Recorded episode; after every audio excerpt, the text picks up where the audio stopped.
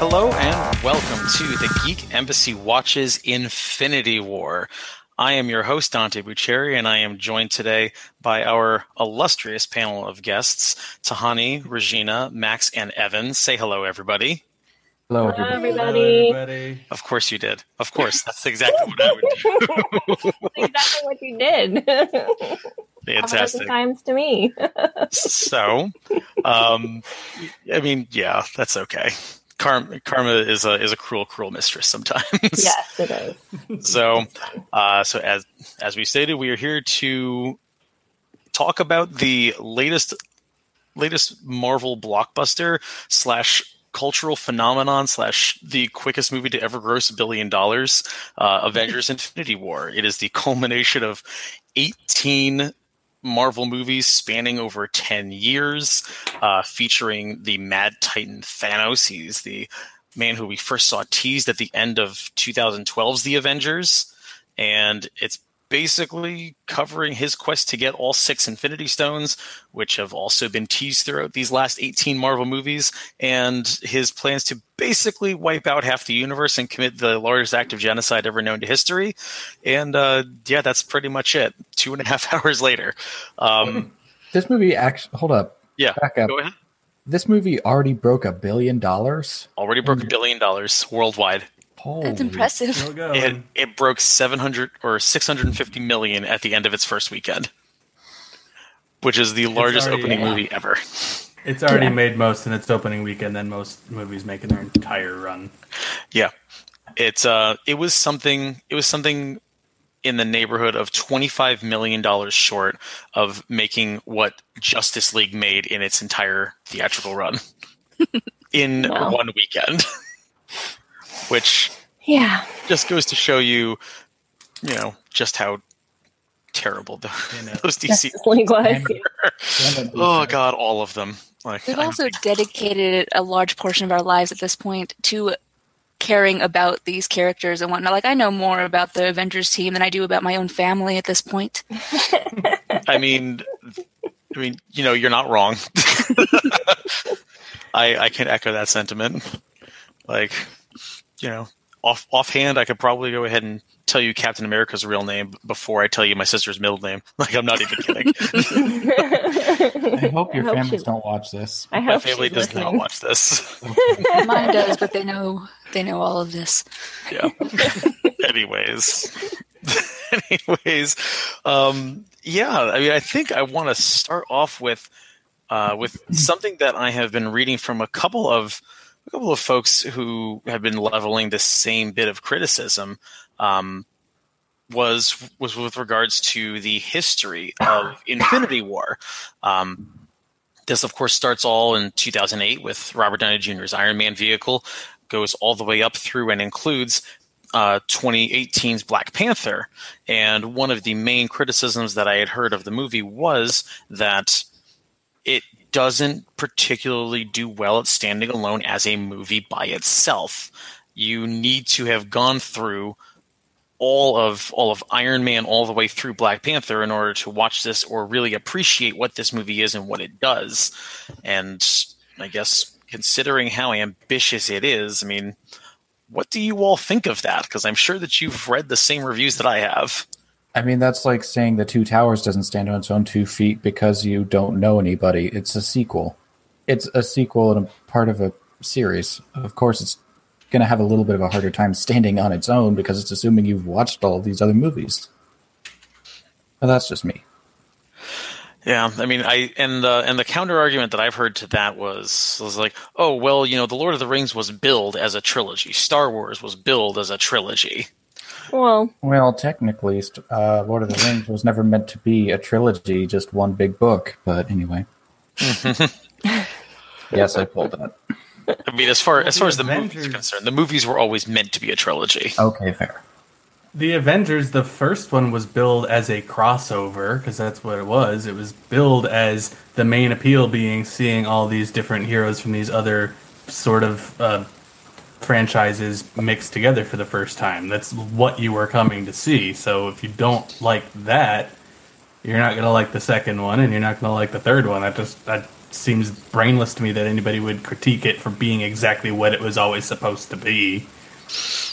Yeah, I guess I always had the impression that this was building toward something and that they were all going to converge. And maybe that was just because I had read enough or seen enough online about that being the, you know, eventual outcome of it.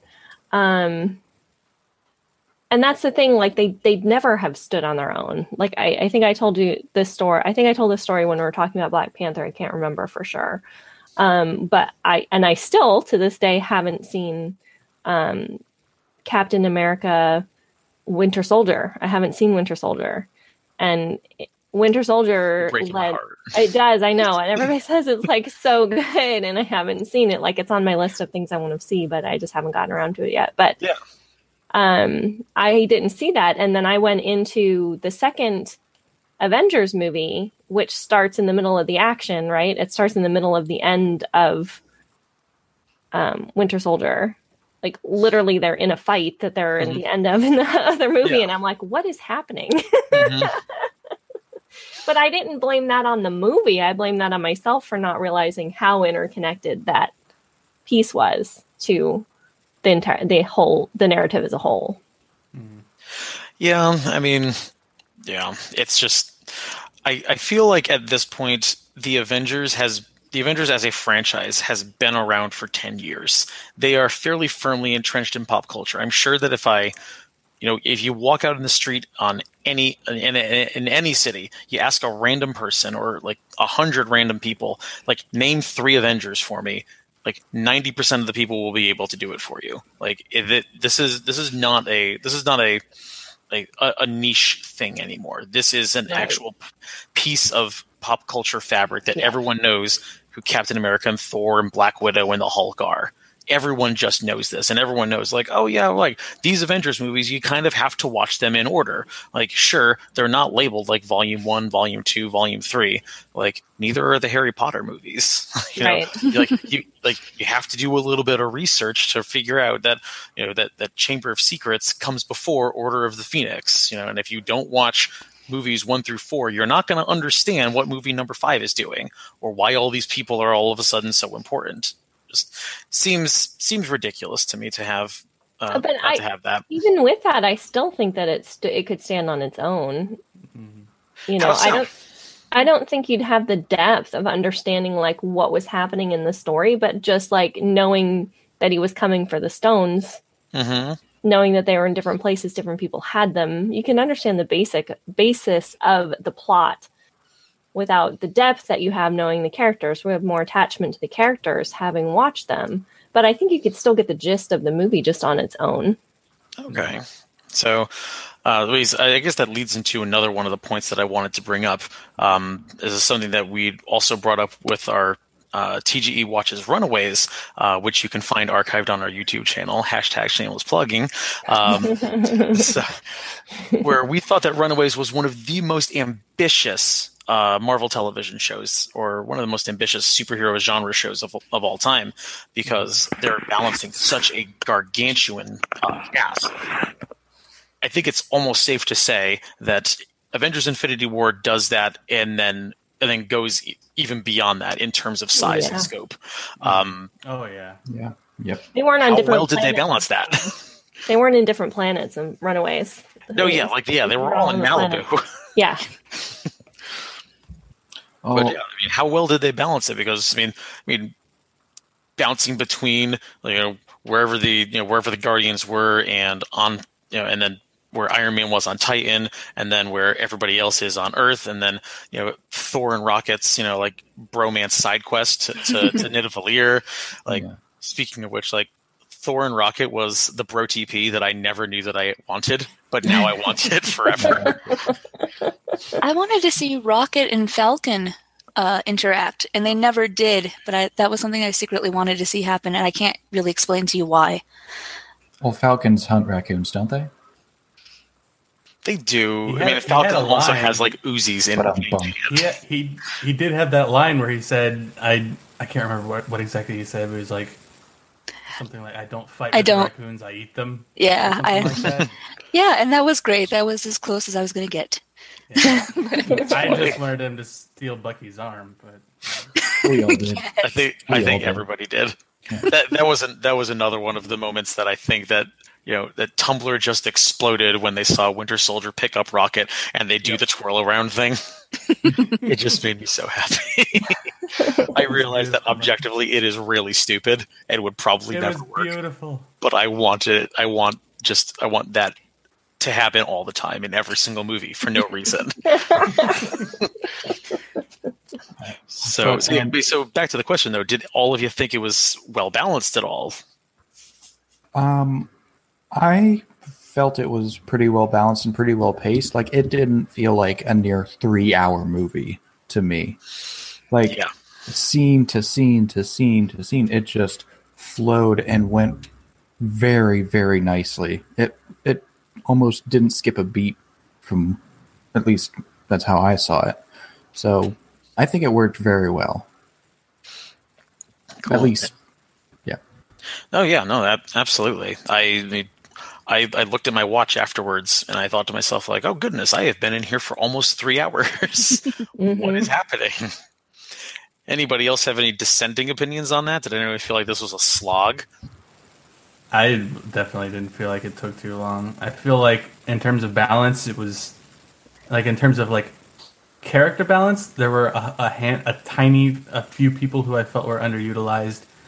Um, I feel like most notably was Black Panther. We have barely any T'Challa Yeah. at all. Mhm. We have a fair bit of Wakanda, and Yep. that was amazing. But we have barely any T'Challa, which I thought was kind of odd. But I guess they kind of didn't really know where to put him. Mm-hmm. So like I, I kept expecting more, and I thought it was kind of odd that they didn't really like they very much saved everything Wakanda related till the very very end, which I thought might have been a bit of a misstep. It could have probably benefited them to reference it earlier on, maybe show what Wakanda's doing when they discover the alien ship coming down in New York or something like that. Uh, it would have just been good to introduce it before the third act, I think. But other than that, I felt everything. Yeah, I felt like it was late too, and I felt like I didn't get to see Surrey enough. Shuri enough.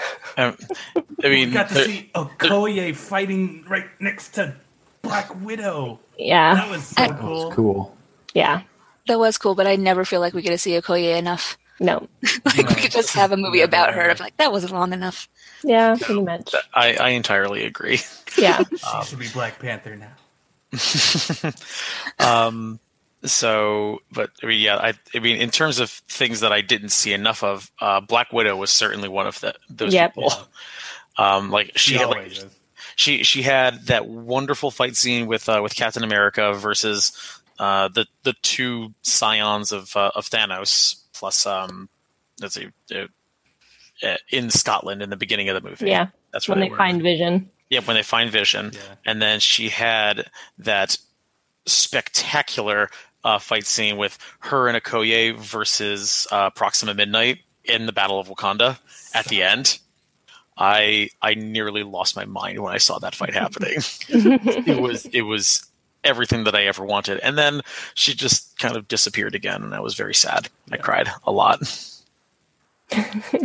um, but I mean, can we, can, I mean, since we're talking about things that we that we wished we saw, can we also talk about uh, some notable absence? Mostly, like where in God's name was Tessa Thompson, and why wasn't she in this movie?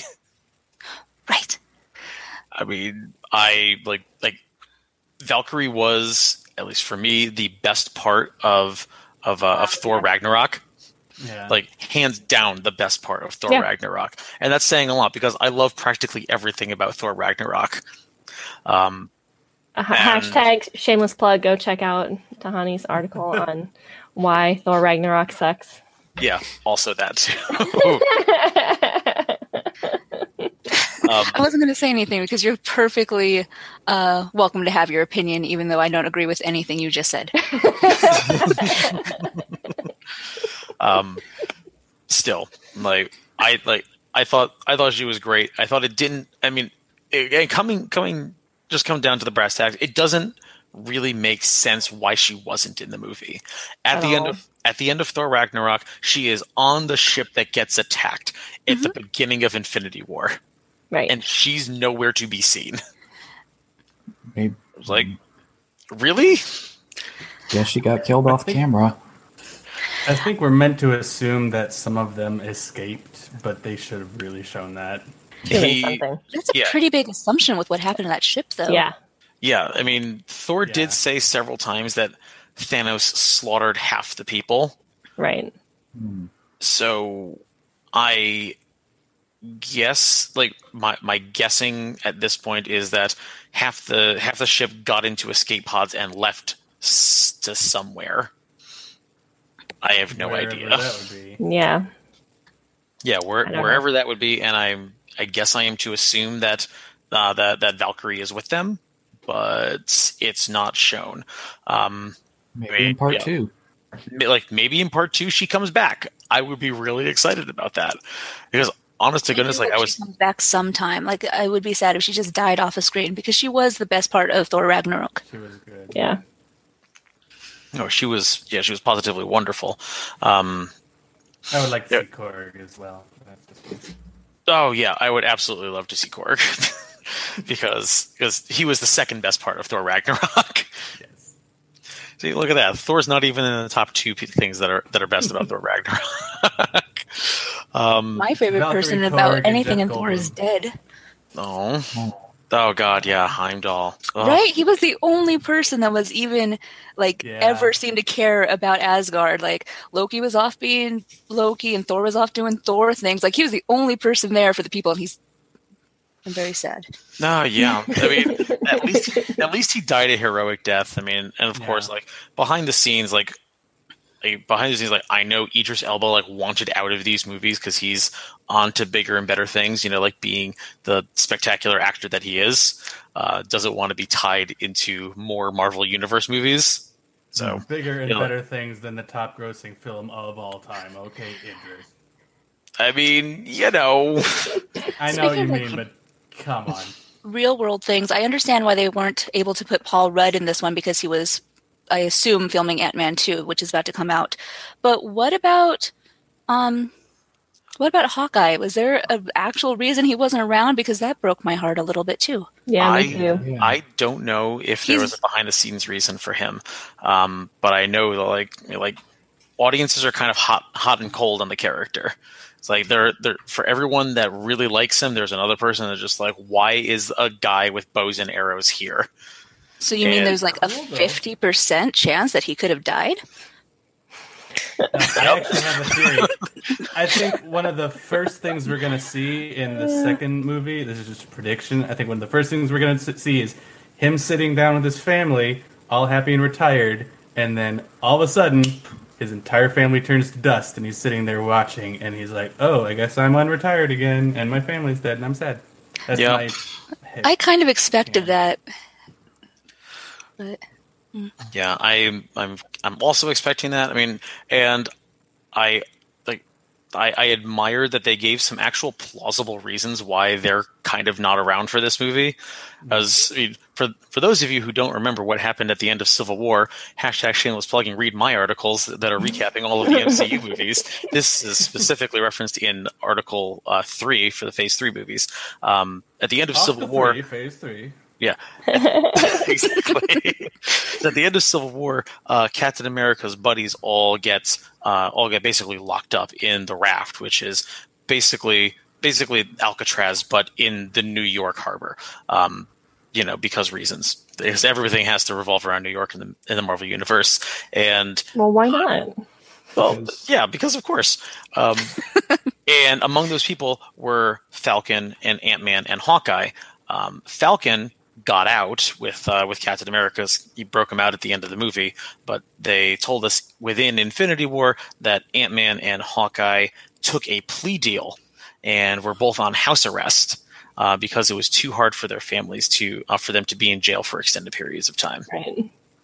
which considering how how much they have delved into that in the one Ant-Man movie as well as in Age of Ultron, Mhm. um, how Family. family focused both of those characters are.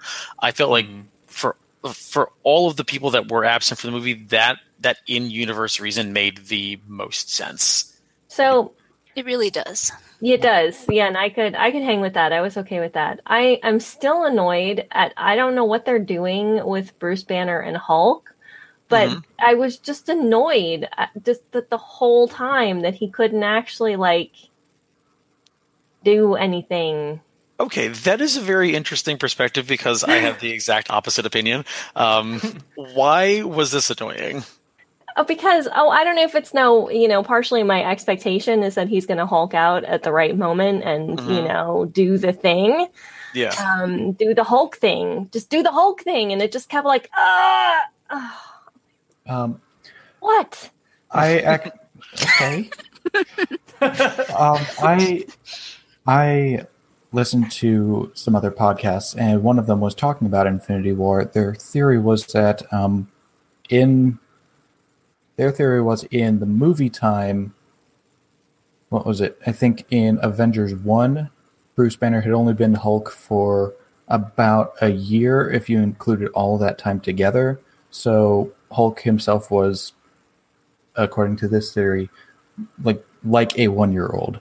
And at this point, Hulk is reaching his three or four year old state. He's being rebellious Oh, and so just he's doesn't want having to a out. toddler tantrum. Yes, basically. I think it's more likely that because he shows up right at the beginning on the ship Mhm. and he loses, which doesn't happen to the Hulk. I think he might be embarrassed. Um, That- I mean, that's also That I would be- kicked out of him. Yeah, that Yeah. that is that is my that was my theory as well. Is that Hulk got beat, and not only did he get beat, he got beat handily. Inside of trounced. thirty seconds, yeah, he got he absolutely got trounced. Inside of thirty seconds, he was on the floor unconscious. Well, I guess I, I think don't part. think Go ahead. Yeah.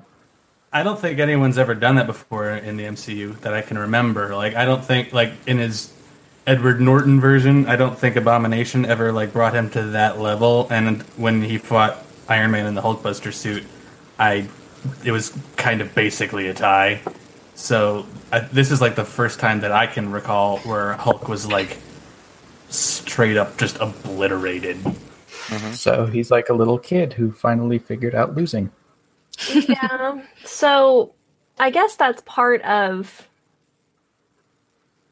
my perhaps misunderstanding because I don't know the comics in this series, which mm-hmm. you know you hear me say a lot because I don't I haven't read a lot of comics, but I guess I always thought of the Hulk being still being Bruce Banner, just like kind of the primal um expression of him. Like I didn't think of Hulk as being like a different consciousness. And this made it sound more like when he goes to pull him out, it's actually like the Hulk because because it was always something that Bruce Banner didn't control, right? Don't make me angry. hmm Make me angry. You wouldn't like me when I'm angry, blah blah blah, right? Yeah. It comes out. So I always thought it was like the base instinct manifest with you know what he had been exposed to and all the technology he had been exposed to and that's what brought out it was still him it was still bruce banner it was just like the dark primal alter ego of bruce banner so but essentially what you guys are saying and what this seems to be saying is that hulk is a completely separate consciousness Correct. Yeah, Hulk, Hulk is a completely separate person. Um, you know, like, I mean, and and of course you wouldn't know this without reading very many of the comics. But Hulk, like like when Hulk refers to refers to Banner, it's always as a separate person. He's never really referring to himself. He's always talking about how puny Banner is and how weak Banner is and how he's Yeah, he's they the- hate each other. yeah they yeah these two have an extraordinarily antagonistic relationship. Um, and it, it it's base it's basically it's basically multiple personality disorder you know cranked up to 12 right cranked up to hulk size yeah The good pretty news is- much That the MCU does seem to explain everything within its own universe without you having to read the comic books, so there'll probably be an explanation soon. Well, I assume so because he kept saying no, and then there was like you know the dialogue where Bruce would say, "What do you mean no?" hmm And so I, I that was really the the first time I had kind of come across that Mhm. you know idea that they were. I I mean, I don't know too because I remember watching the old the old TV show, and I don't think that that was. No, that was very different. version. Yeah, that was very different from this. Yeah, yeah, it's a very different kind version. But I th- I thought it was. I'm sorry, Max. I didn't mean to cut you off. Oh no, I Like- was like- I was just trying to hide back from laughing Oh. at thinking They- of Grey Hulk. They kind of sort of show that in Thor Ragnarok, I think, more than any other version, where they show that distinctly. Because up until that point, Hulk is barely even like vocal. He he like he's Hulk smash, and that's about as much as he can. Right. By the time of Thor Ragnarok, the Hulk's personality has evolved to the point where he's a fully independent being, and he's got his own desires, his own personality in general terms, and he more or less seems to like himself Mm-hmm. as he is. That's why he doesn't let Banner out because he likes existing, kind of. And mm-hmm. I Right. feel like we're sort of seeing the other side of it now. And like we also in that movie, Banner says he's hesitant to become the Hulk again because he's afraid he might never get to come back. 'cause Hulk Right. might not let him. Oh So- yeah, yeah. I mean, and also in Ragnarok, he you know Banner also has said you know he it's always felt like you know he and Hulk always had one hand on the wheel together, and for the two years that he was in the Gladiator arena, it was like Hulk was completely in the driver's seat and Banner was locked in the trunk. Right. You know, it's yeah. So it's less of I mean. Yeah, it's, it's less of Banner being, you know, being uh, a channel of rage for the Hulk, and more of, uh, and more of like these are two people fighting over right. fighting over like Same one brainstem basically Yeah.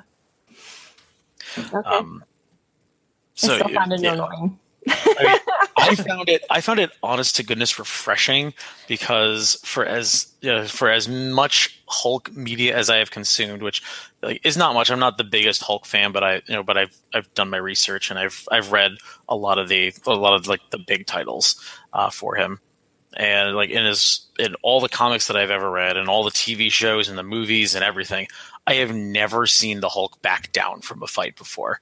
Mm-hmm. Like it was positively astounding to just say, like, is Hulk actually being a chicken right now? Like, is he actually backing down and using the whole like my back was up against the wall and the sun was in my eyes? Mm-hmm. Like it's basically what he was doing the entire movie. Like a small child. I I thought it was I, I thought it was a, a a- a wonderfully unique thing to do with the Hulk that I don't think has has been done since the '60s. I mean, I'm sure that somebody in the comment section is probably going to prove me wrong, but that's o- and that's okay. I'm not that big of a. Hulk fan. Um, that's what the comment section is for too, as well. But I, I found it incredibly refreshing. Not to mention, I got two and a half hours of Mark Ruffalo, who is not a Yeah. slouch of an actor himself. No, that's true. He actually, I actually saw him on. Um, I think it was Jimmy Kimmel, and he's like, you know, they don't even use my face on the posters. Yeah, it's true. you know? I know. it was just funny. He's like, yeah, I don't use my face. yeah i mean and i Yeah. yeah. and i thought that's i thought that hulk being absent largely absent from the movie gave bruce banner a lot of time to shine because if you think about it like we haven't really seen a whole lot of bruce banner throughout these movies Mhm. we like we've seen we've seen at best a 50-50 split between banner and hulk and and we get to see a lot of scared meek and timid bruce banner and what i thought and what i thought was great about hulk being as as, as chickeny as he was being was uh, was the fact that we got to see Bruce Banner really come into his own, deliver his elements, and and, and develop a big sense of self confidence. And him saying, uh, screw you, I'll do it myself, really points out that, like, Bruce Banner has a spot as a hero. It's not Yes. just Hulk as that's an Avenger. Yeah. Like, he deserves to be part of this group. Cool. And usually, if you think about it, like kind of Hulk is the character, and Banner is the plot device. Like usually, they don't when like stuff is going to be done, it's the Hulk doing it. Like, Right. Usually, when they bring Banner in, he's just there to be a Deus ex machina. He's there to Right. invent Ultron, or he's Yeah. there to I don't know figure out how to use the spaceship or whatever. It, he's the one they bring in to solve a particular problem that needs to be fixed for the plot to advance, and then when the Yeah. plot actually advances, it advances with the Hulk. So it's nice to see him actually get to be active in the story rather than kind of just popping in to fix the problem and then pop out again. Yeah. Yeah, he. Yeah, we, we no longer get you know Hulkus ex machina. Like, it's one, it, it's wonderful. Um, Deus Ex Machina. yeah, so let's uh let, let's shift gears a little bit. We've been talking a lot about heroes. Um, I would really Yes. love to talk about the villain. Yes. Um, this is a villain we've been we've been teased since the end credit scene of Avengers in 2012. Yep. Um, this is Really? Thanos, the Mad Titan, father of Gamora, uh, voiced and uh, and motion captured all by Josh Brolin. And I mean, th- like this is him. This is this is the MCU's Darth Vader. This is the, this, this is you know the the, the Palpatine, the uh, the you know, the The Na- na- Sauron. Sauron. Sauron. yeah. I was I was struggling to think of any other iconic villains besides besides him for that, for right now because I'm just blown away by him. um, yeah, I mean, like like this is the ultimate. You know, this is the ultimate evil. But is he really? I mean, was he wrong?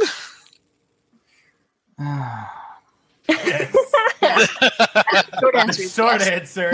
Yes, it's bad to kill half of killed half of that lives. humanity. So yes, I'm going to go on the record as saying he was bad.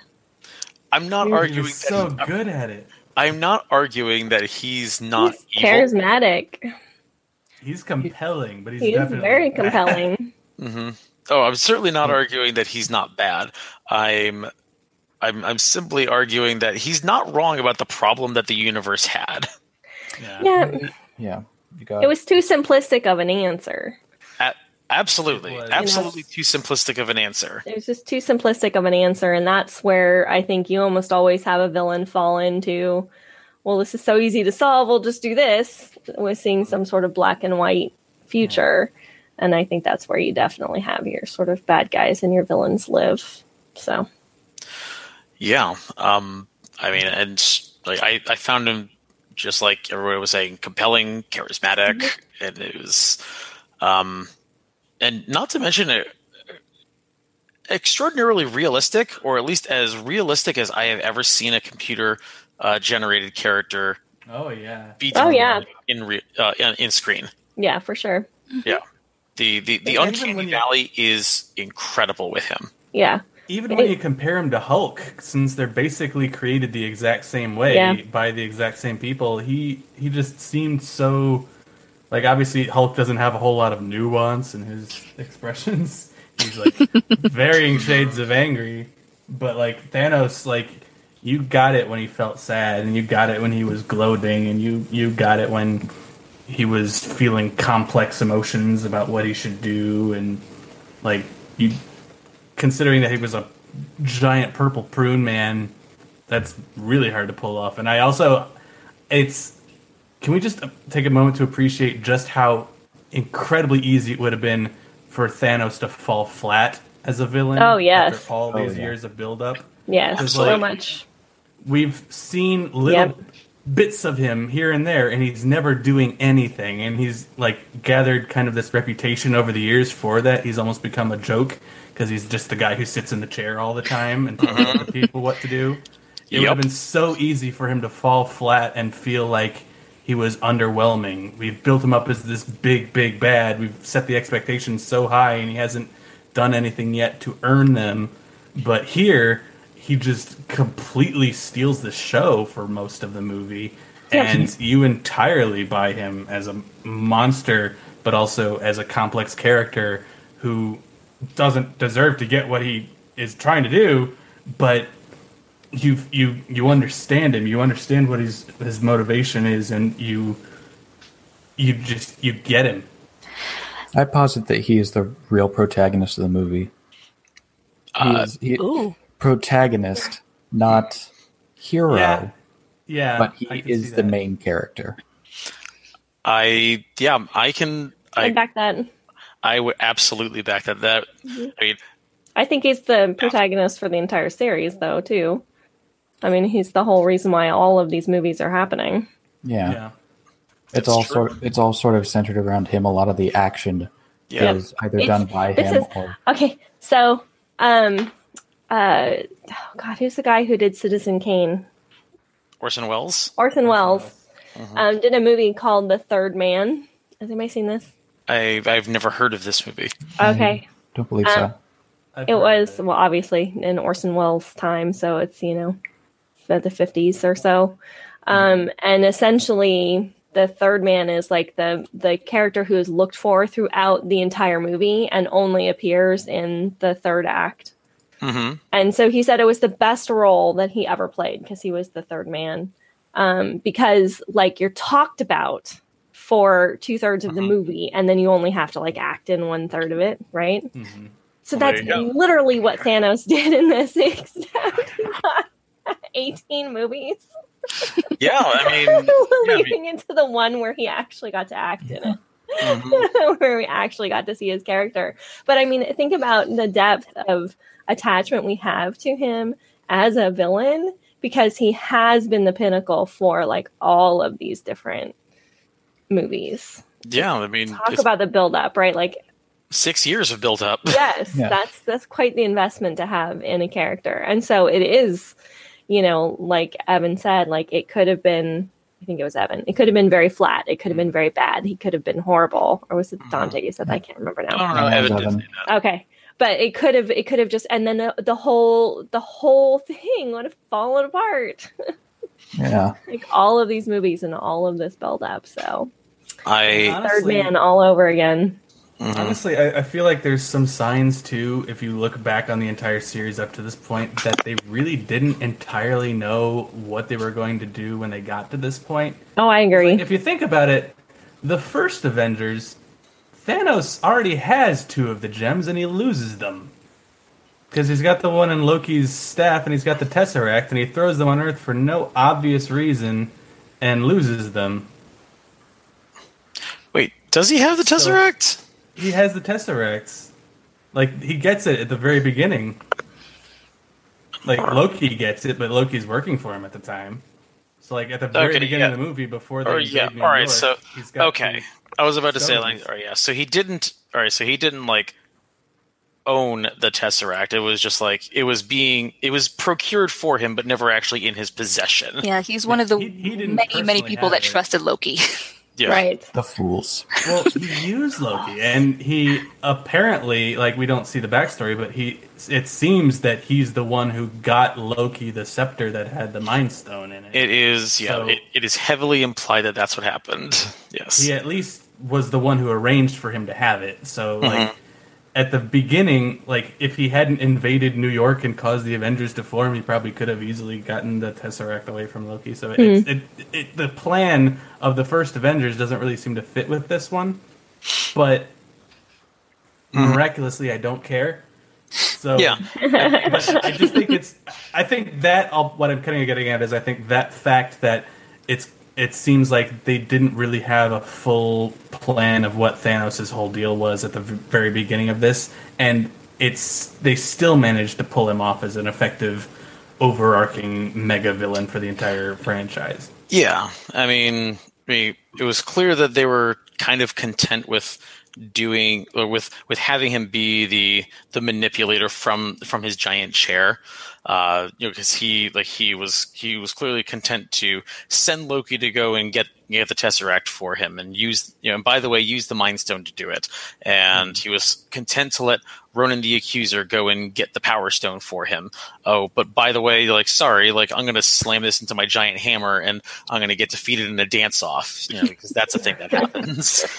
um, and then and then it was it wasn't really until the end of Age of Ultron because I've seen these movies a billion and a half times where that it's that end credits scene where he puts on the Infinity Gauntlet himself and he uh, he, he says fine I'll finally do it myself. And that's when it finally starts to coalesce and you know kind of prove your point. That's when they start ramping into oh hey look at that. All of these infinity stones are suddenly just kind of popping up after millennia of being these artifacts of legend because he finally decided to get up out of the chair.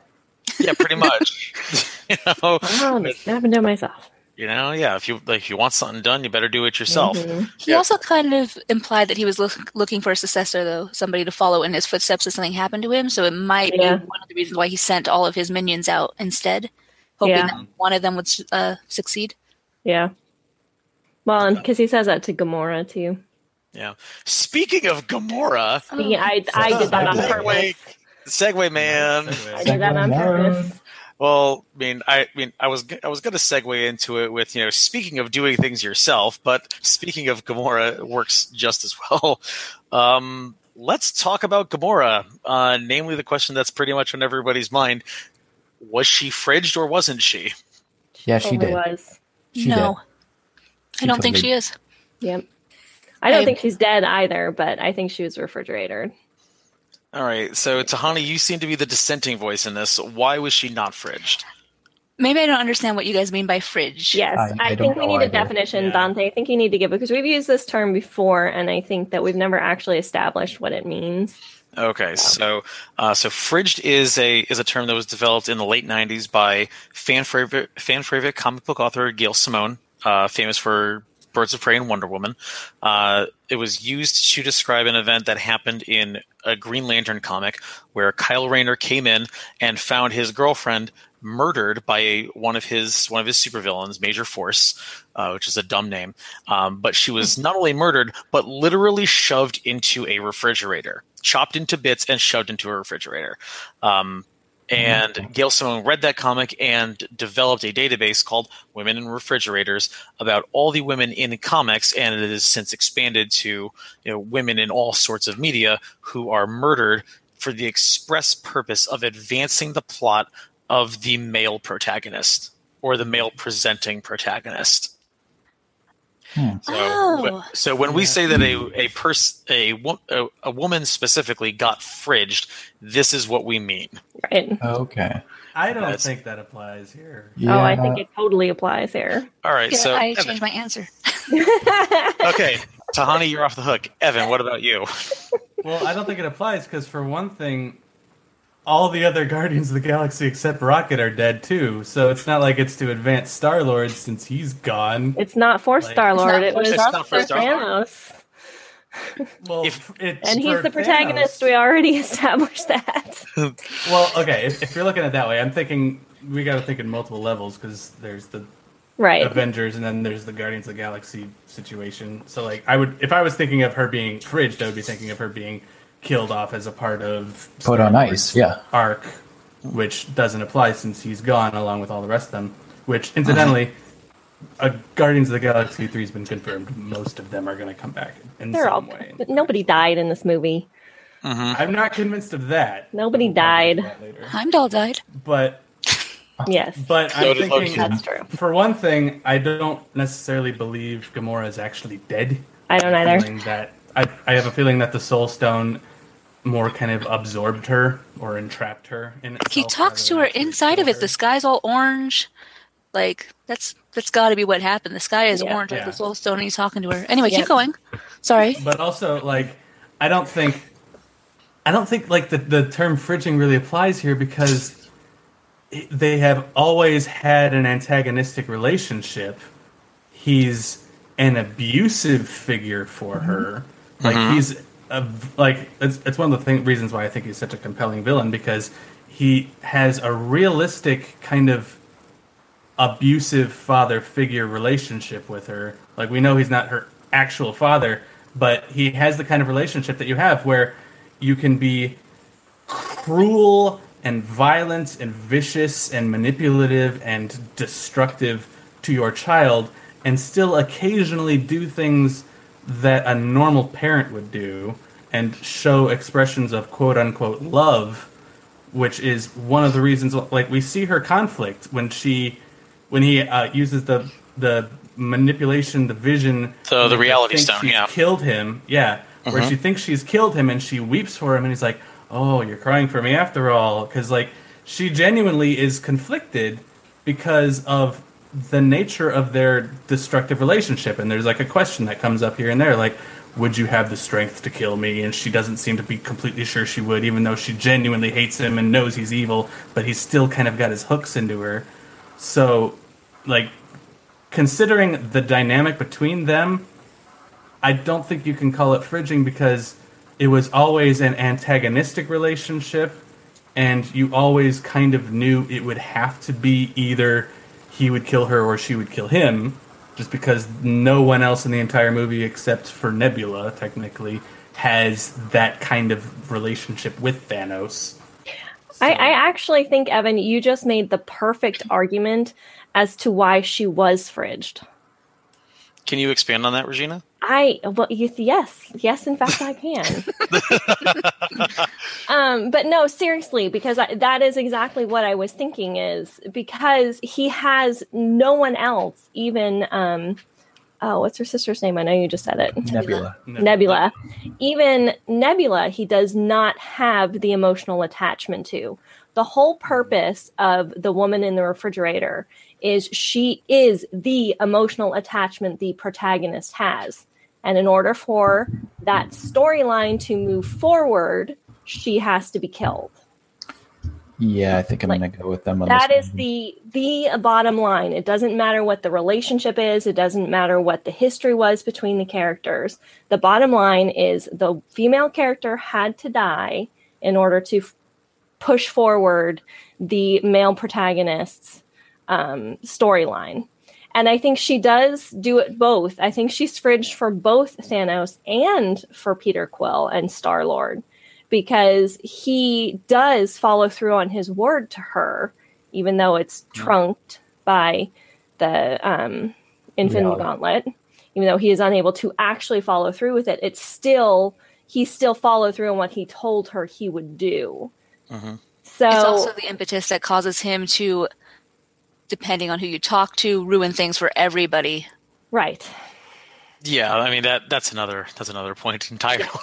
Yes. that Star Lord ruined the universe. but I think I think when we do come down to what it means to be refrigerated, what it means, what that storyline means, what that device means, I think you you set up exactly why it had to be her because she is the only person in the universe he has any kind of emotional attachment to. So the other daughter, Nebula, would not have served for for this. Mhm. You know, she couldn't have stepped in. Nobody else could have stepped in her place, and nobody else could have been that sacrifice for him to get that stone. So. Mhm. So Oh yeah, I I I found it myself. on my gauntlet. Um, that's perfectly fine. It was very eloquent and uh, very well put. Um, yeah, I I went through a lot of cognitive dissonance when I was trying to answer this question for myself. I ultimately came down well before the recording of this podcast that yes, I thought that she was indeed fridged. Um, but most of my cognitive dissonance came from the fact that what he like what he loved her, but he cried for her. He regretted doing it, and before I realized, wait a second, like that Doesn't matter. actually doesn't matter. That's all still part of uh, advancing his story. Like, how Yeah. much more empathy did we have for him because he felt that for her? Yeah, exactly. Like, and on- once I framed it as the fact that Thanos is the char- the main or the main character slash protagonist of this movie, like you know, and and and uh, and once I realized that, like, holy wow, like this movie has set up a hero's journey for him. Mhm. Yeah. Like the, the archetypal hero's journey belongs to Thanos in this movie. I'm like, oh yeah, right. Like she died because she died because the MacGuffin said that she needed to die. Literally, it literally says she needs to die in order for your quest to be complete. Yeah. I love that this is a trope that I've always been aware of that I had never had a name for before now. Like I've Oh, always yeah. known that this was a thing and I hadn't ever named it. And Here you go. You can thank Gail Simone. yeah, so Yeah, It was awesome. A lot, We met her recently. yeah, there's a lot of things that we can thank Gail Simone for, and this Yeah. is most certainly in the top three.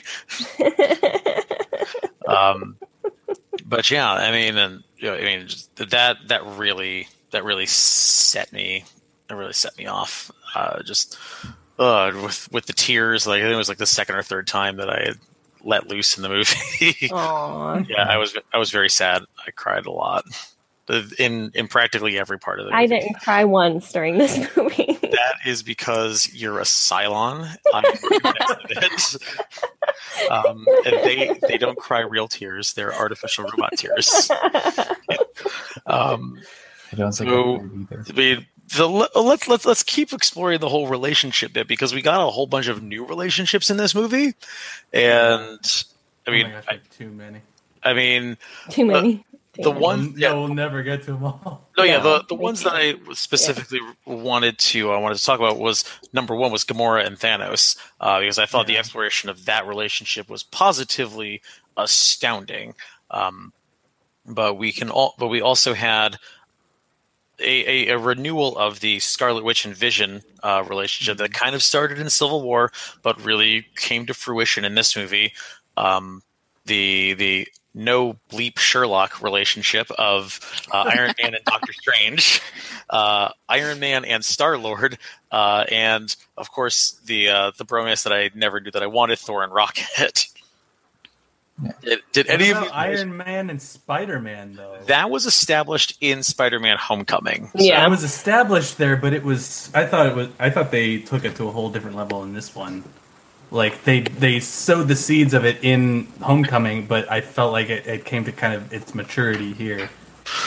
I mean, I, I can absolutely see where you're going with that. I mean, I I, I, I disagree because I still feel like Peter at his Peter at at, at his core still looked to Tony Stark as that absentee father figure that he has now lost twice. You know, once in his in his actual father, and then again in Uncle Ben.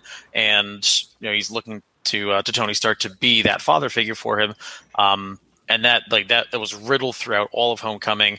And I also felt it was very well established in uh, in Homecoming that Tony Stark was like the fun uncle that you know that like wants to be around for like all the positive moments, but you know wants to give the kid back at the end of the day and just say like nope you know like you can go ahead and do your development somewhere else. Um and and and he doesn't really want to be responsible for the kid and i felt like that really played through the rest of this movie as well. I didn't really see well i, I didn't really see anything much more to dissuade from the fact that he is an unwilling mentor, uh, basically unwilling to really bring a kid into a large fight unless he has a unless he has a very good reason not to. See, I didn't see that part at all. Like I, for, for me, I, I felt like you, you're right. In uh, Homecoming, he did very much seem more like the kind of the fun uncle who wants to hand this, the kid off at the end. But in this one, I felt like he had noticeably changed to be a much more intentionally paternal figure. I felt like he wanted to get Peter out of the fight, not just because he was getting in the way. Like there was an element of that there too, because obviously it's Tony, he's going to be that way. But I also felt like he was genuinely concerned for his safety and realized he was way out of his league. He was in serious danger. Like he's not ready to tangle with these big guys. And then toward the end, when they get into the, the final fight, like the final moment between them when Peter I'm not ready fades to talk about that. I'm not ready to talk about that. was So the well most done. emotional I've been in a movie in years, and it felt Mhm. to me like that. Just that scene, that like that couple of seconds where you see him just dying in Tony's arms. I was like, this is where Tony gets it. Like he he gets the entire aspect of everything he's been denying about this dynamic between the two. He's like, yeah, I've just lost my son essentially, and I, I in that specific moment and peppered throughout it, I, I felt that that was where the dynamic had noticeably changed, like in written in stone for him Okay. What personally. I thought that. All right, cool. What about everybody else? I'm sorry, I'm still.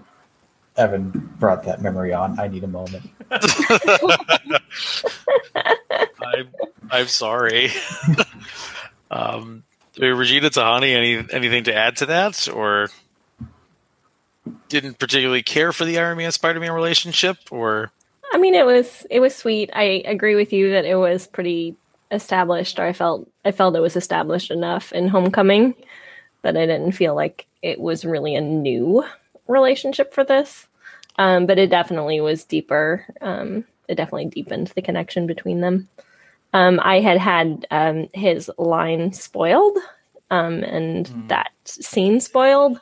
oh, Oh no! Oh Um, God. Um, So- it's People Oh. are the worst. People are just terrible. Yeah, I blame the Mary I Sue. I stopped following them on Facebook because they put it in in the Facebook preview of an article that said like the most dramatic death scene was improvised, but they had the quote in it, and so Can I just say, um, one of the uh, guy that I personally um, I enjoy his work, Dante. You know him, uh, Jimmy Jimmy Wong.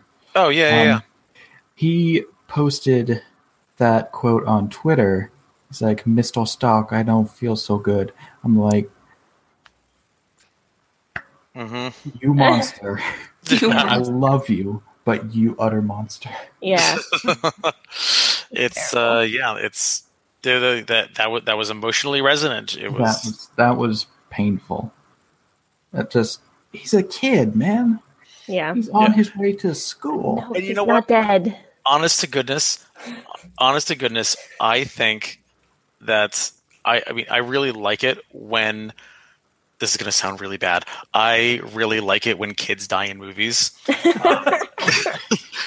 because Go I on. feel, because I feel like it up it ups the stakes. Yeah, I feel like it it more real. makes the stakes actually real because most filmmakers will go to great pains to like to almost literally like reach the hand of God out of the clouds and pull the child out of danger uh, in any Hollywood movie because it's going to be a happy ending. But like when a kid dies in a movie, you know that you know that stuff just got real Yeah. right? Um, Yeah. So, so seeing Spider-Man die in Tony's arms, and the fact that he's just a 16-year-old kid, I'm like, like, bravo, movie, bravo for for upping the emotional stakes even more than they already were. It's like I'm And out of the, I feel like, 12 Spider Men that we've had, this one is my favorite. I we're only like three. No, yeah. I mean, that's Yeah. true, he's got a second movie coming out too. and I'm aware of this. and and that's that's that was the difficult thing for me to watch with this movie uh, was that I had to go in there and like, and and really divest myself from all of the meta knowledge that I have of like I know Spider Man. I know Spider Man Two has an uh, is a movie that's coming out Guardians has another movie that's coming out uh, they are not going to let their 1.3 billion dollar new cash cow in Black Panther Right? die That was the exact thought I had. I'm like, dude, hmm did not kill Black Panther. That didn't happen. But Do you guys have any theories about Loki? Because he is a huge fan favorite for a lot of them. I don't think hope Loki's he's dead either. dead. um I hope he's dead so much. I am so tired of him not staying dead. the thing that I heard was that all of the people who are actually turned to dust were just absorbed by the soul stone. That's Um, acceptable. just yeah, they're just being held in the soul stone. Yeah. Loki got his neck snapped. Hmm I, I'm like he sure- looked dead, but he's looked dead before. Yeah, exactly. He's Yeah. a god, Yeah. though. Like, you know, uh, And Thor was floating out in space when they found him.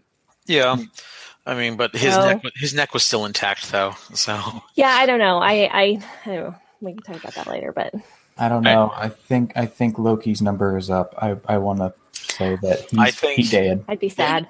I, I- think I- you're right. Yeah, I think anybody anybody that died before the finger snap heard around the cosmos uh, is actually dead. Yeah. Um, that that includes Heimdall, that includes Loki, Gamora, uh, most notably. I don't Um, think Gamora's dead.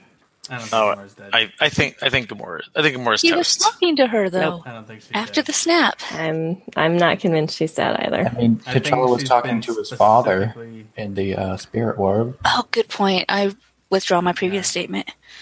Mhm. What I were you saying, uh, Evan? Sorry. I, I, like I said earlier, I think she was specifically absorbed into the Infinity. Stone. Yeah, that's what I think too. I think that But- she's in the same See, thing. One other her. thing, one other thing that I was thinking, a little, just recently, like we assume a lot of these characters are coming back because we know what some of the future Marvel movies are, but I'm gonna make a prediction that hurts my soul to make. But the fact that we know another Spider-Man movie is coming out doesn't mean Peter Parker is going to be Spider-Man, because in Yup. Ultimate That's a good. Spider-Man, he died in a very similar way in very similar circumstances. It's entirely possible that the next Spider-Man we get is going to be Miles Morales, and also even the Guardians of the Galaxy, there were multiple Guardians of the Galaxy teams, and in Guardians of the Galaxy 2, the group of Ravagers led by Sylvester Stallone, who we barely see, was another version of the Guardians of the Galaxy. So you could entirely have a Guardians of the Galaxy movie Yeah, no. based only on them and still be a Guardians of the Galaxy movie. You could have a Black Panther movie where Black Panther is not T'Challa. Like you, you could. No, there's no more flowers though. Oh my Yeah. gosh. I want Shuri to be the next Black Panther more than anything in my life. Oh, I would gosh. This could so happen. be down for that. In the comics, she does happen. become Black Panther, I believe it. Yeah, and, That's and it's how recent comics development work. as well. and I believe my it was either it was either it was either Kevin Feige or one of the Russo brothers specifically have said, "Don't get used to the idea of these characters coming back." Like the, they Yeah. basically said these deaths But that's are like- set in stone. you know I, I i teach my students like never trust your creator's advice Yeah. about what you're watching because they're trying to mislead you Well, they No. intentionally made versions of like scenes in the trailers that were lies. right Like you see Hulk charging on Wakanda when he Yes. was never Hulk.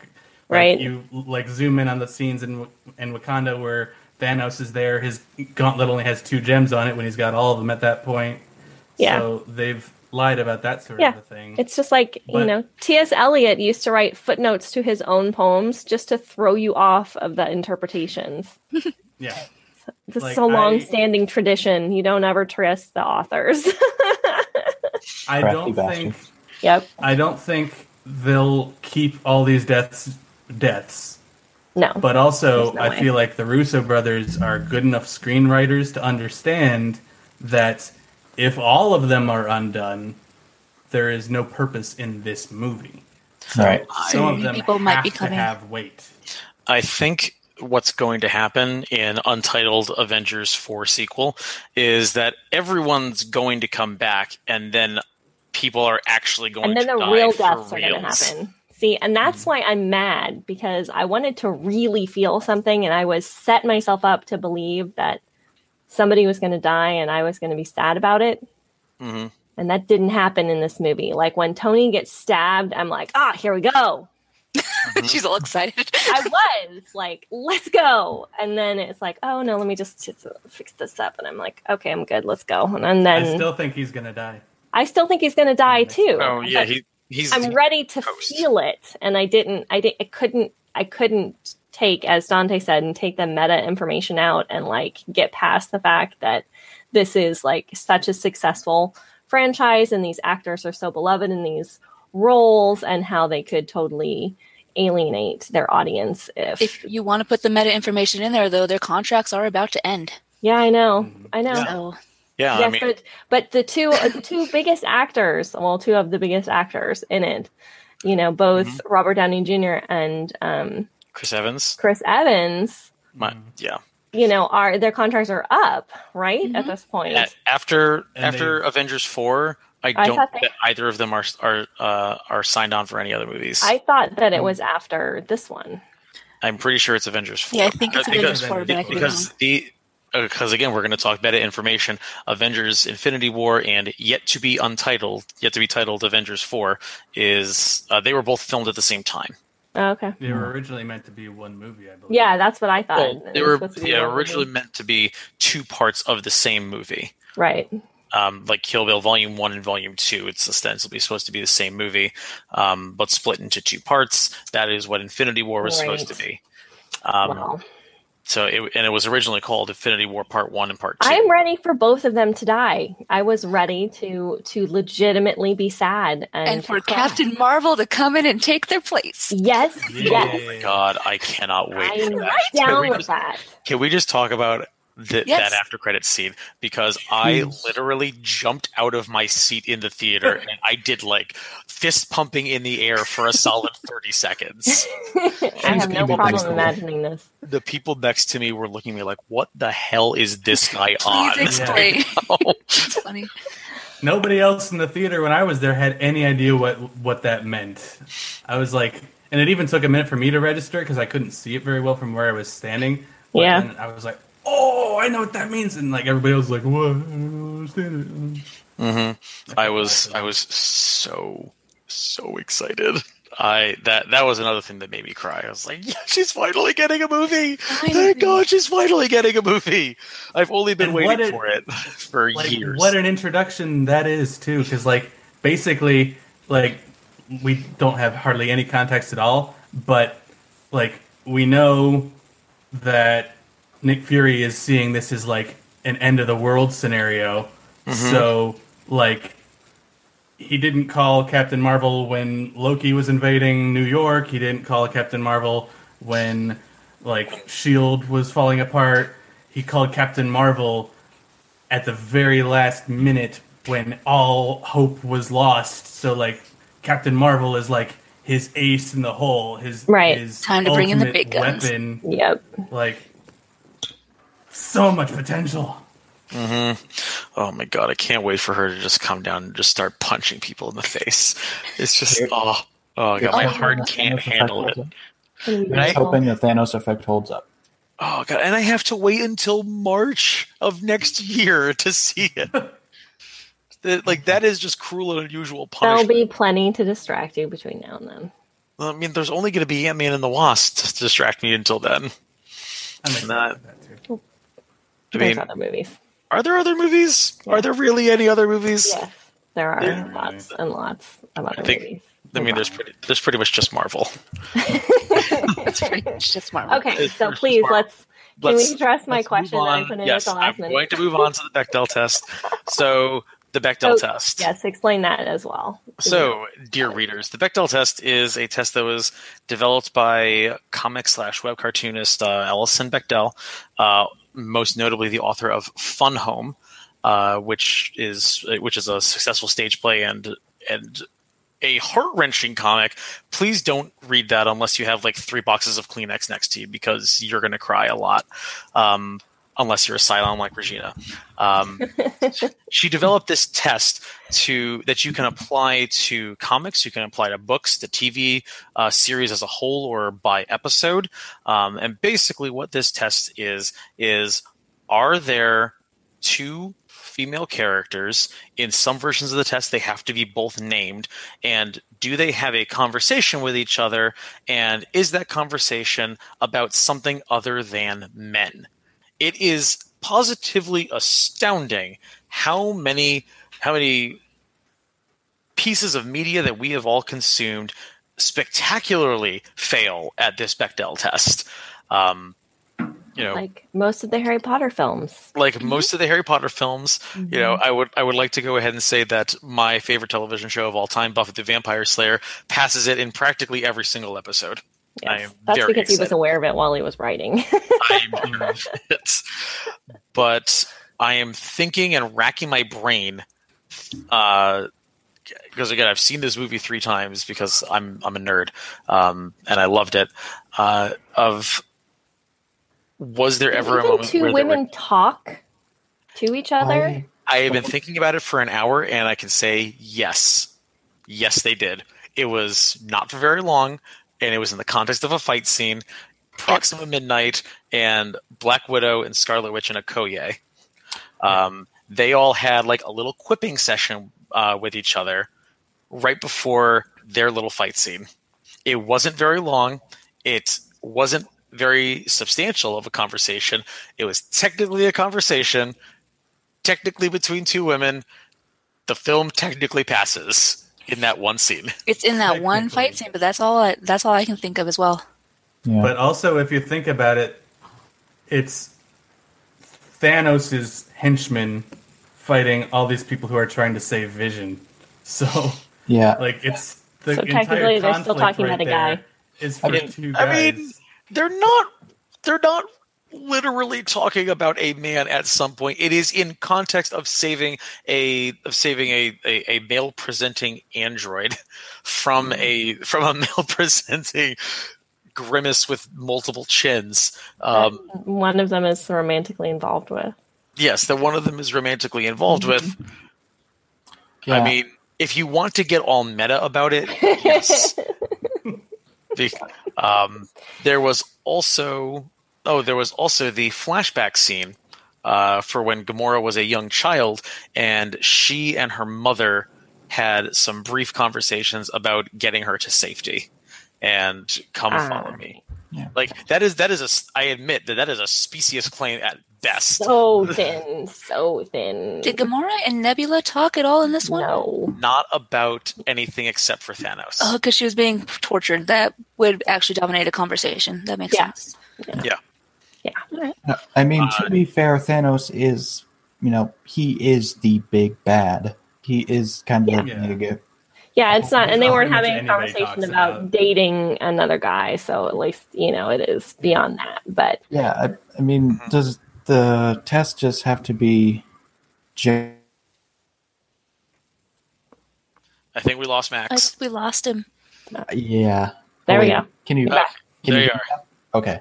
Um, does this test have to only be taught?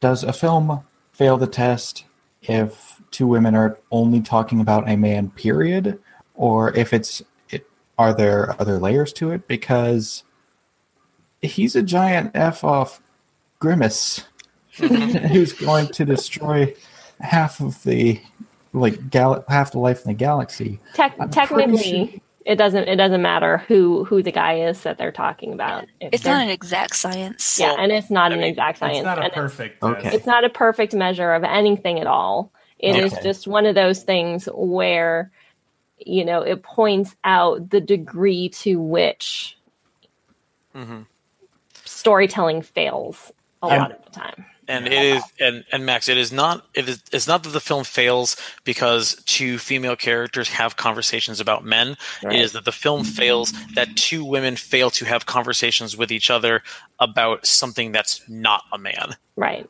I'm or kind of the- or, or the fact that the or that or that there are two female characters at all, or Right. that there are two female characters who fail to speak to each other. Right. at and the really risk. like the kind of the main reason why it's such a absurd situation is that how easy it is to pass the test in reverse like Right. it's so easy to have a conversation between two dudes about a dude like it, it's absurd to even think about having a conversation a movie where, where that doesn't happen and that's why it's kind of a cultural problem At the I risk of sounding, oh well, Go ahead. okay. I was going to say, at the risk of sounding flippant, um, I feel like if you know there are a couple of people talking about Godzilla, if Godzilla landed in Tokyo, and a couple of people are talking about it, nine times out of ten they're going to be talking about the giant lizard who's destroying the city. But again, I'm not trying to be flippant or Oh, anything, but oh, yeah, there's a big course. effing threat. I think mean- that the main point of the test is to whether or not you can develop female characters into actual characters Mhm. that have their own personalities and whatnot. And I think that Marvel has done a very good job with that throughout all of the films. And so, even though it doesn't happen in this film exactly, the women that are in this film are shown in so many different places throughout all of these movies that I don't think we can say that they failed in creating women. Okay, Right, that makes I would that agree. makes sense. Uh, one one of the things I would sort of continue the critique with, though, is the fact that in the Avengers and in the Guardians and in these groups, um, that there still are so, uh, with the exception of Black Panther, hmm there are so few women in each of the groups. So, like, there's the one woman in who's like the primary The person in woman. kind of each group. And it's even uh, more dissected because there's so few of the women that we do have are capable of being characters without being somebody's love interest. Right. All the few females we have are being fought over in some aspects. hmm Gamora is a great example. That was hilarious. That was a great part. But yeah, yeah. Gamora, yeah. Gamora is, yeah. Gamora's uh, is a love interest. I mean, Mantis kind of exists as an entity of herself, but what do we really know about Mantis uh, from that universe? Um, right.